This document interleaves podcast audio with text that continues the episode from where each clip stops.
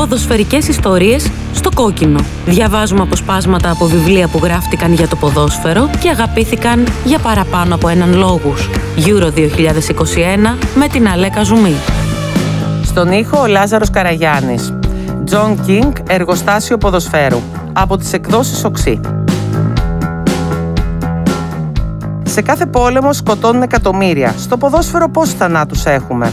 Πόσοι έχασαν τη ζωή τους από τον πόλεμο των αντίπαλων συμμοριών και πόσοι από τα κυκλειδώματα και τις ξύλινες κερκίδες.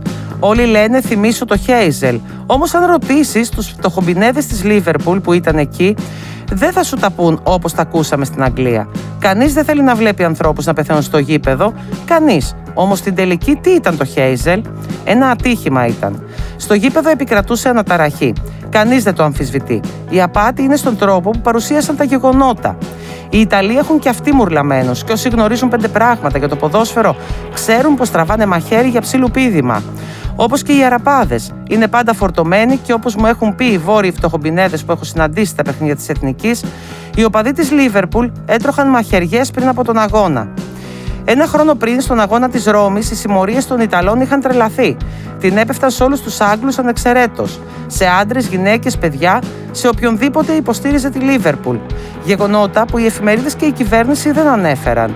Δεν τους συνέφερε. Οπότε τι περίμεναν? Κάποια στιγμή το ποτήρι θα ξεχύλιζε. Βέβαια, το ντου έγινε από τους φτωχομπινέδες. Όμως οι μακαρονάδες έκαναν τα ίδια όταν τους έπαιρνε και θα έπρεπε να χρεωθούν ένα μερίδιο ευθύνης. Από την τηλεόραση μοιάζαν σαν να υπήρχε φράχτης ανάμεσα στις δύο πλευρές. Όμως στην τελική, ποιος πληρώνει τις μαλακίες με τη ζωή του? Όλοι αυτοί που πάνε να δουν ένα παιχνίδι χωρίς να έχουν καμία διάθεση για φασαρίες. Έτσι γίνεται πάντα. Την πληρώνουν οι άσχετοι. Αφού είχαν το βίντεο, γιατί δεν απέδωσαν ευθύνες και στους Ιταλούς? Επιβλήθηκε η διατεταγμένη αντίληψη της κοινής γνώμης. Το ζήτημα έχει πολιτικές προεκτάσεις, όμως που να χαμπαριάσουν οι χοντροκέφαλοι. Πιάσε κουβέντα με έναν οπαδό της Λίβερπουλ που τάζησε και να δεις που θα ξενυχτήσεις συζητώντας το. Το αστείο είναι πως ο κόσμος πιστεύει πως οι ποδοσφαιρόφιλοι είναι αλήτες. Όμως οι οργανωμένοι οπαδοί όλων των αποχρώσεων, πιτσιρικάδες, γέροι, τρελαμένοι, έχουν δει από το πρώτο χέρι πως λειτουργεί η μηχανή της προπαγάνδας όλα αυτά τα χρόνια. Πας σε ένα παιχνίδι όπου γίνονται μικροφασαρίες και όταν γυρνάς στο σπίτι, οι εφημερίδες και η τηλεόραση σου παρουσιάζουν μια τελείως διαφορετική πραγματικότητα από αυτή που έχεις ζήσει.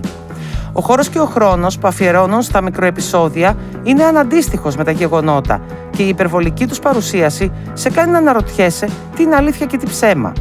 Το φοβερό είναι ότι μιλάνε για μας, για τις παρέες μας, τους αλήτες, και όταν ανήκεις σε ένα μεγάλο σύλλογο, καταλαβαίνεις καλύτερα το μέγεθος της απάτης.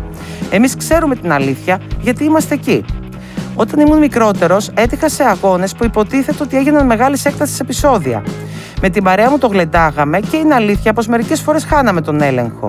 Όμως σε γενικές γραμμές ήταν περισσότερο θέαμα παρά πραγματική βία. Παρ' όλα αυτά, με τον τρόπο που παρουσιάζονται τα γεγονότα στον κόσμο, πίστευες πως επρόκειται για εισβολή εξωγήινων. Η αλήθεια παραμορφώνεται. Πάντα υπάρχει κάποιος που θολώνει τα νερά. Το χειρότερο απ' όλα όμως είναι ότι στο μέσο άνθρωπο αρέσει να πιστεύει σε ψέματα. Τον γλιτώνει από το να προσπαθεί να καταλάβει. Οι άνθρωποι θέλουν να σκέφτονται, οι άλλοι για αυτούς. Γι' αυτό και η πολιτική είναι μια μαλακία, επειδή έχει να κάνει με ένα σωρό ανεγκέφαλους ηλίθιους που στέκονται στη γραμμή και υπηρετούν τους αφέντες τους.